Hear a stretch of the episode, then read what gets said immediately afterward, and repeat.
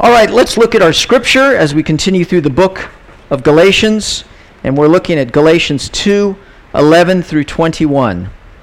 2 11 through 21, and involves a conflict between Paul and the Apostle Peter. But when Cephas, Paul, excuse me, Peter came to Antioch, I opposed, I opposed him to his face because he stood condemned. For before certain men came from James, the apostle in Jerusalem, he was eating with the Gentiles. But when they came, he drew back and separated himself, fearing the circumcision party. And the rest of the Jews acted hypocritically along with him, so that even Barnabas was led astray by their hypocrisy. But when I saw that their conduct was not in step with the truth of the gospel, I said to Cephas before them all, If you, though a Jew, live like a Gentile and not like a Jew, how can you force the Gentiles to live like Jews? We ourselves are Jews by birth and not Gentile sinners. Yet we know that a person is not justified by works of the law, but through faith in Jesus Christ. So we also have believed in Christ Jesus in order to be justified by faith in Christ, and not by works of the law because by works of the law no one will be justified. But if in our endeavor to be justified in Christ we too were found to be sinners, is Christ then a servant of sin? Certainly not. For if I rebuild what I tore down, I prove myself to be a transgressor. For through the law I died to the law, so that I might live to God. For I have been crucified with Christ. It is no longer I who live, but Christ who lives in me. And the life I now live in the flesh, I live by faith in the Son of God who loved me and gave himself for me.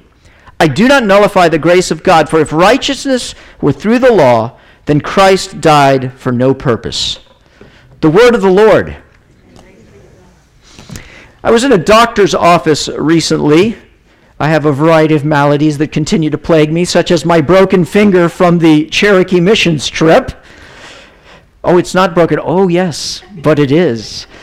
Uh, and I was, I was assaulted by the number of uh, uh, TVs that were around me. Uh, there were so many TVs and, and it was so much noise, and, and I hearkened back to the days of my youth when life was much more simpler in the doctor's office. There were really only two things one, a fish tank. All doctor's offices had fish tanks, right? Because you had to stare at something. And there wasn't the Today Show, so you just sort of stared at that fish tank, and it was enough. It was enough for our simple little minds back then. But there was also a magazine known as Highlights Magazine. Is anybody with me on Highlights Magazine? Okay, there were a variety of little things in Highlights magazine. You know, there was there were coloring pages and there were other things that you could keep yourself occupied. You did not have your $500 iPhone X to play with back then. It was just a piece of paper. And one of the things that I loved was the connect the dots. Okay, it was a page, it was partially filled, but you weren't exactly sure what the picture was, and you connected the dots. And by the time you were done, connected the dots, you had a full picture. You understood what it was supposed to be. And then, of course, it was time to go into the doctor. Now, why am I bringing this up in this sermon? Absolutely no reason whatsoever. I just wanted you to share in my youth. No, that's not true. Why I'm bringing that up is because you have a classic case here of a failure to connect the dots. And what I mean by that is to take the gospel and to work it out into every single aspect of our lives. In this case, Peter, the apostle, forgetting what the gospel is about, how it affects and moves into every aspect of his life, even the way that he eats. And if Peter, the apostle, can make this mistake, then surely we too we can also as well. In fact, most of the challenges, the difficulties in our life come from the fact that we do not connect the dots as to the implications of the gospel and how they play themselves out in every aspect of our lives. Well, how do we remedy that? We do exactly what this passage does. We do exactly what Paul does with Peter. Number one, we start with the truth. We have to start with the truth of the gospel and all that it means for our lives. But number two, we have to stay in the truth. It's not enough that we got it this time. The gospel, we have to continually preach to ourselves the truth of the gospel, and we have to massage it into every aspect of our lives until it's there. Finally, we have to look to the cross.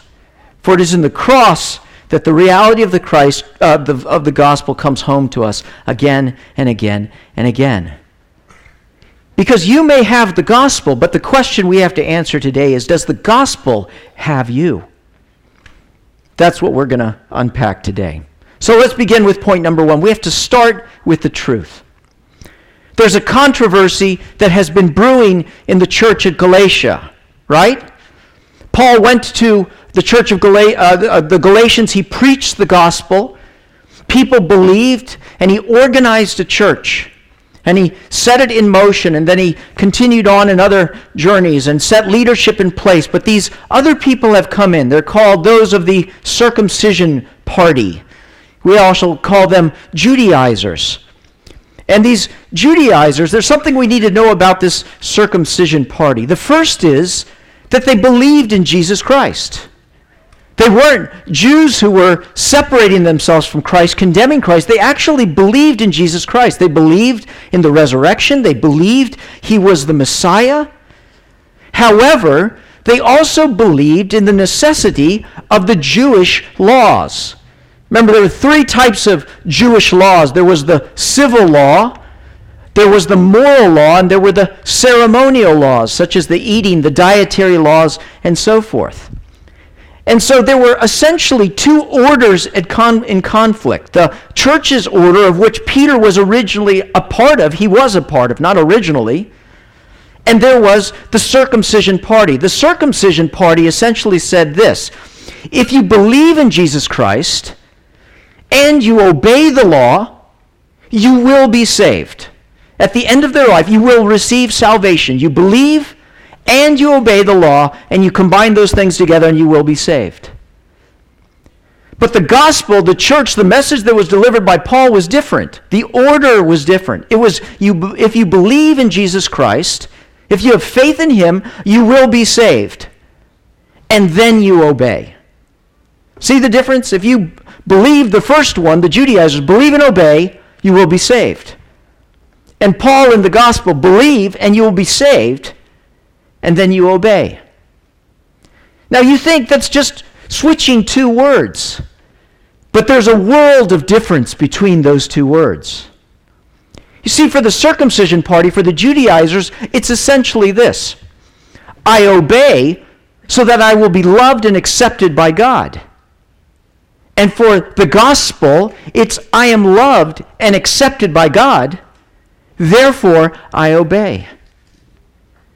Now, think about the difference between those two because, in the end, it affects everything. The first group are acting with totally different motivations, right?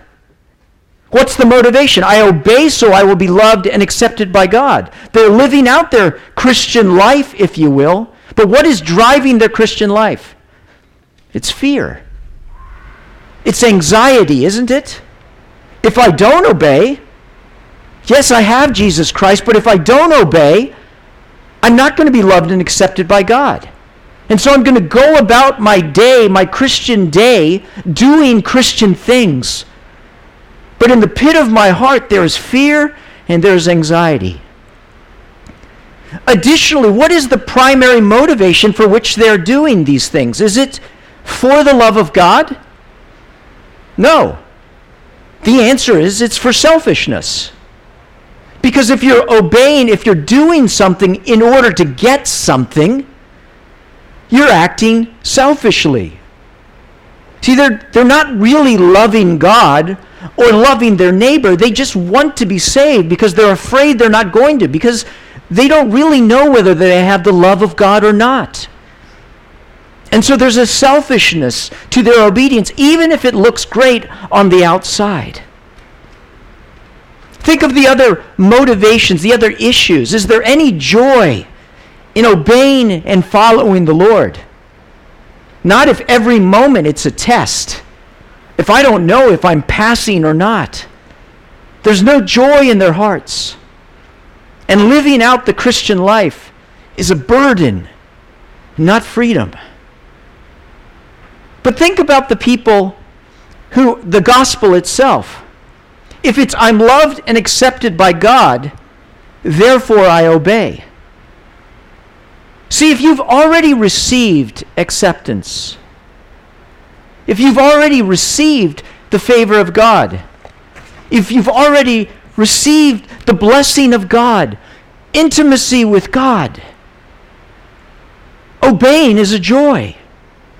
Not because I have to, right? But because I get to, because I want to. I can live out my Christian life with a full heart. See, I'm not really in it for myself because I've already received everything that I want. And so I can love and obey for God's sake. And I can love and obey my neighbor for my neighbor's sake, not simply for my sake. A switch of two words, and yet a world of difference. The truth of the matter is, we see this all the time, don't we? Have you ever run across what I call the joyless Christian? He's sort of a caricature. He shows up on TV all the time. He's doing, going through the motions, or she's going through the motions and living out Christianity. And yet there's a face that's drawn and sallow. There's a grumpiness, if you will, in their life. There's no joy. There's no happiness whatsoever. Now, we all go through challenging, difficult times. I'm not saying that this is all about having a smile in your face. But we've also run across Christians that are just in it for the joy of it. There's a freedom to them. There's an openness to love God with all their hearts and their neighbor as themselves. What's the difference? The difference is the order of things. It's not I believe and obey the law and I'll then be saved. It's I believe and because I believe I'm saved, and because I'm saved, therefore I obey. Now I want you to think about this. You have two people maybe sitting together at a church. They look the same. They may even be living out kind of the same kind of life. And yet they're very, very different motivations. Every other religion is based on if you believe and obey, you will be saved. And the truth of the matter is, many Christians, in fact, I would even say most Christians, belong to the circumcision group. It's Christ and something else. The truth of the matter, my friends, is very, very, very rarely do you find a person that starts out in group number two. Because we have been so conditioned by this world that you are what you do, you are what you have, you are what other people think about you. That we receive Jesus Christ and we add him into our collection of things that we have to do. See, there has to be a breakthrough from one to the other. When the, the shoe drops, if you will. When you finally recognize and realize the reality that Christ is everything, that he is enough. See, I think Paul was one of those few people that got it right from the beginning. Because he had spent so long under the law that when he heard the graciousness of Jesus Christ, and that it was by faith and not and faith alone that he held on to that with all of his grip. Look at what he says in verse 15 and 16. We ourselves are Jews by birth and not Gentile sinners. Yet we know that a person is not justified by works of the law, but through faith in Jesus Christ. So we also have believed in Christ Jesus in order to be justified by faith in Christ, and not by works of the law because by works of the law no one will be justified. Oh don't if you remember the story of old Martin Luther. Talked about him uh, a lot. And Martin Luther believed in Jesus Christ. but was most certainly of the circumcision group.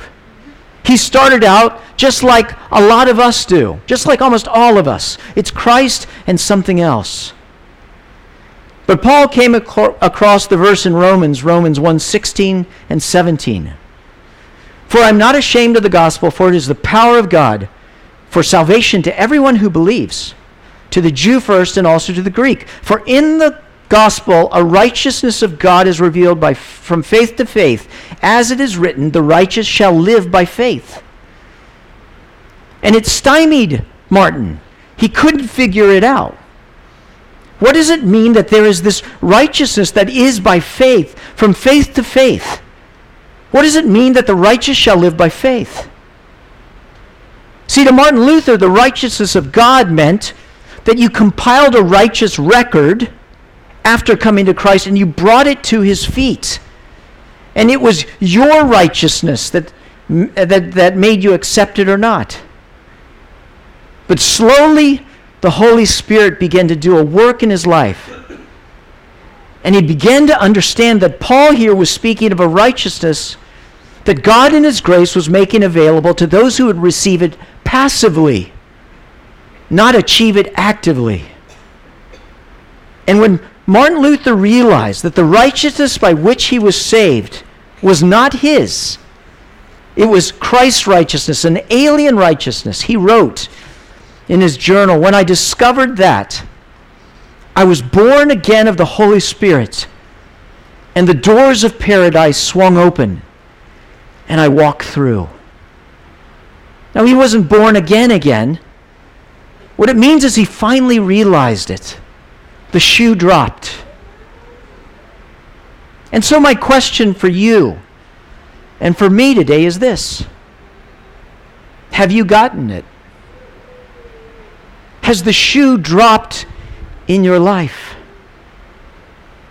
Which is it that motivates your life?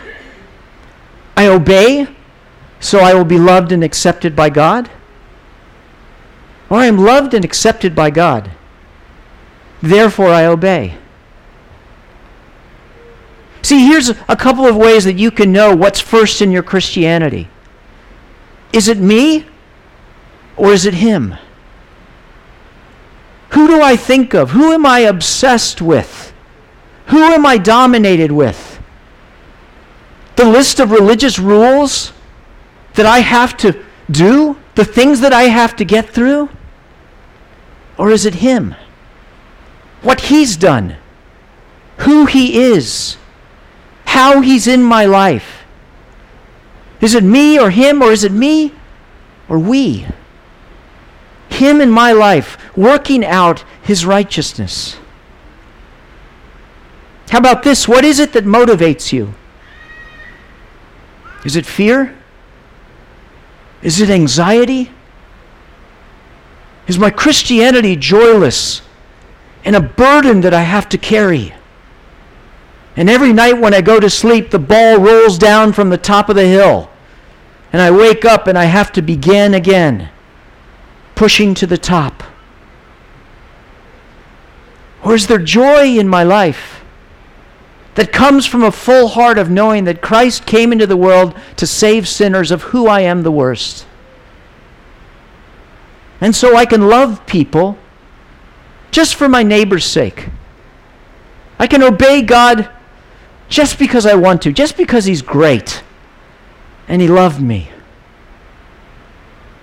See, what Paul is saying and what I am saying is we have to start with the truth.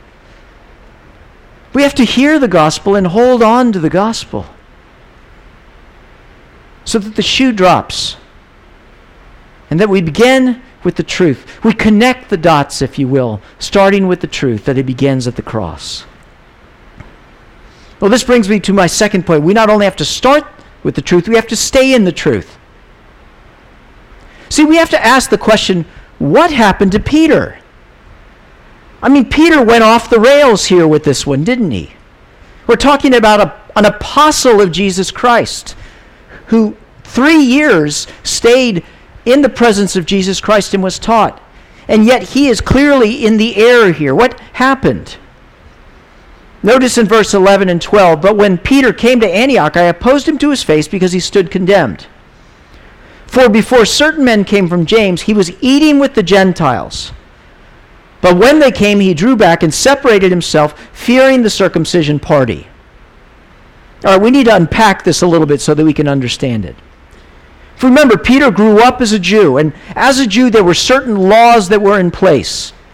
And we're talking here about the ceremonial laws, the dietary laws. See, God set these laws into place for these Jewish people and said, You are to be a people unto me, and you are to obey these laws. They separate you, if you will, from the rest. But over time, they began to believe that these laws were the things that made them better than other people.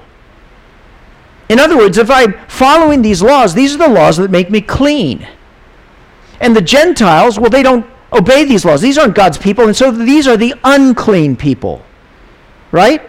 We're better, they're worse, and it became a way to justify themselves, to make themselves feel good about who they were. But of course, these dietary laws never fully atone for sin in the same way that all of those sacrifices never fully atone for sin, because they had to do them again and again and again. But finally, the one that all of these laws were pointing to came to, came to earth Jesus Christ. And he said, All of these sacrificial laws, they all point to me. And all of becoming clean, inside and outside, they all, all of these dietary laws, they point to me as well. Remember in Mark 7 where Jesus declares all foods clean. And so Peter knew that. He'd heard Jesus even say that. But you see, this was his weak spot, his past. Even though he was new in Christ, there still is that temptation to be pulled back into the old way of living. And so when the circumcision group came along and said, Yes, yes, all about Jesus Christ is true, but remember, you're clean and you're eating with these unclean people. Don't neglect your birthright. And Peter heard that and he forgot. And so he fell back and separated himself from the Gentiles. And Paul was ticked. When I saw that their conduct was not in step with the truth of the gospel, I said to Peter before them all, If you, though a Jew, live like a Gentile and not like a Jew, how can you force the Gentiles to live like Jews? And these are the key words. Peter's conduct was not in step with the truth of the gospel. Peter had failed to continue to work out the implications of the gospel into all areas of his life. See, we fall into this trap where we think of the gospel just dealing with salvation, right? It's the ABCs of Christianity. Believe in Jesus Christ, and you will be saved. And then we want to move on, right, to more higher, deeper stuff. We want more meat. We want more theological training and depth. We don't realize that the gospel is not something you look to, it's something that you look through. It's the A to Z of the Christian life. And the Christian life is about working out the implications of the gospel in every single nook and cranny of our life. Because the gospel is the key to freedom in all areas of our life as we work it out into every aspect of our life. And so let's take Paul's situation. Let's take it as a test case, if you will. Okay, Paul understood this, but as the Judaizers came along, he began to look at the Gentiles in a different way. They were his brothers in Christ and sisters in Christ. They were his equals. He loved them. But then he began, without working the implication of the gospel into his relationship with them, Paul began to be racist toward the Gentiles. It's a strong word, isn't it? It's the truth. Right? You all are not clean, and I am. And therefore, I'm going to separate myself. Why? Because I'm better than you are, because I have these laws. If Paul, excuse me, if Peter was in line with the gospel, if he was thinking in line with the gospel as regards to his where he ate and who he associated with, what would he hear? I don't need to compare myself to anyone else. I'm already the favored son of Jesus Christ. He loves me. He died for me. There's not one thing that I can add to my salvation. And you know what? I'm not any better than these people right here. Because it's not because of my laws or my, my obedience to the gospel that makes me better than anyone. It's just because of the sovereign grace and love of Jesus Christ. And you know what? What that means is I can sit with them. Indeed, I can serve them. I can love them. I can accept them because of what Christ has done in my life. See, the truth of the matter is, a lot of the problems that we have in the church and in our own personal lives is that we have failed to connect the dots of the gospel into how we work, into who we date, in the self image that we have, in the community that we live in, in our sexuality, in our thoughts, in what we read, in every single aspect of our life.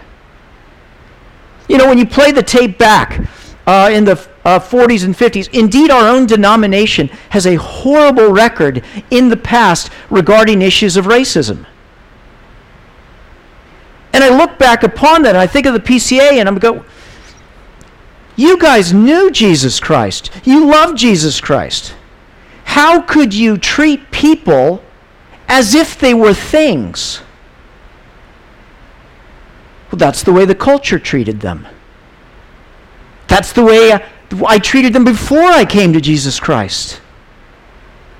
And they didn't massage the gospel and work out its implications into every single aspect. But I tell you one who did William Wilberforce, right? William Wilberforce, as he walked by those slave ships, said, Wait a second. If Jesus Christ is my Lord and Savior, how can I just walk by and not do something about the plight of these people? See, when we when we connect the dots of the gospel into every aspect of our lives, we can live without fear. We can live with freedom. We can live with boldness. Why? Because the work is already done. And so what would we do? We just go out and live. Love Jesus Christ and go out and live.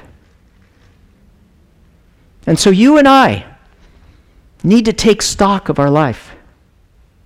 Where in our life are we not acting in line with the gospel? Are you dating someone right now? Has the gospel worked itself into the aspects? I don't need to put all of my worth on this person. I don't need to put all my trust. I can love them freely. I can love them sacrificially without being subsumed by them. Why? Because my life is in Jesus Christ. What about in your work? I can do my work for the glory of God. But I'm not beholden to my boss. I'm not beholden to the chain upon which I have to walk up. I don't have to live by everyone else. Why? Because my righteousness is in Jesus Christ. And so I can serve others, and I don't have to be self focused. I can be Christ focused and other focused. Because it is for freedom that Christ has set us free. So stand firm and do not let yourself be burdened by the yoke of slavery. Because you may have the gospel, but does the gospel have you? This brings me to my final point. Well, that's all great and all, Carlos. But if it can happen to Peter, and I don't think any of us are going to reach the rarefied heights of Peter's experience with Jesus Christ, how do I stop it from happening with me? I think this is the secret of Christianity. Verse 19 and 20. For through the law I died to the law so that I might live to God. I have been crucified with Christ.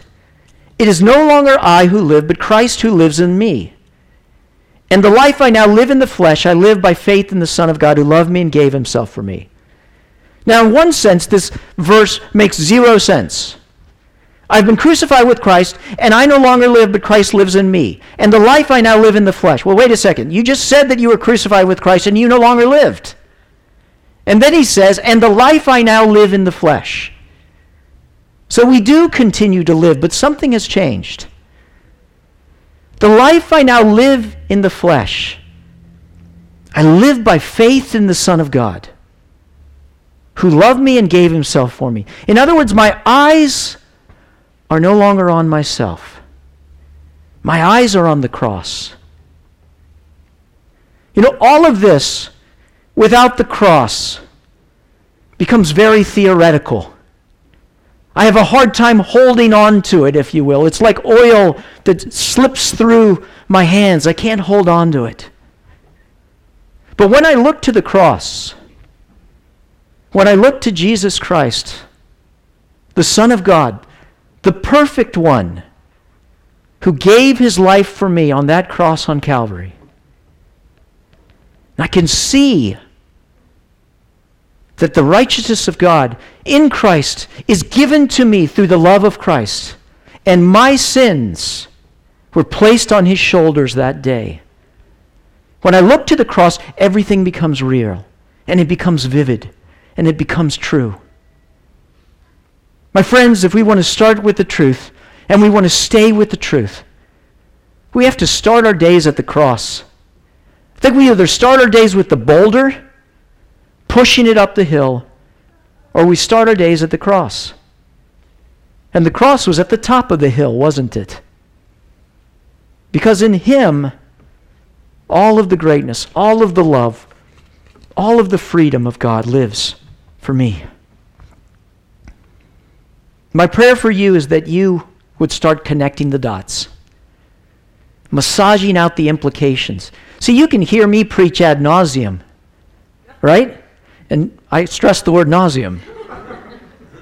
but the reality is, unless you leave here and begin to take what I've said and work it out into the various aspects of your life, it's not going to do you any good. It's a great sermon, but it stays right here. God wants the gospel to radiate out into every single aspect of your life. Start with the truth, stay with the truth and look to the cross. The cross is the key that helps us to stay in the truth. God not only wants us to have the gospel, He wants the gospel to have us. And so do I. So, by God's grace, let's do it. Let's pray. Thank you, God Thank you that this gospel never stops, it never ends. It works itself into every nook and cranny of our life. Give us courage, give us hope to work out the implications of the gospel into every single aspect of our life. Let it do a work in us to transform us and change us into your likeness, that we may be bold ambassadors and servants of you, not because we have to but because we get to. Pray all of this in Christ's name.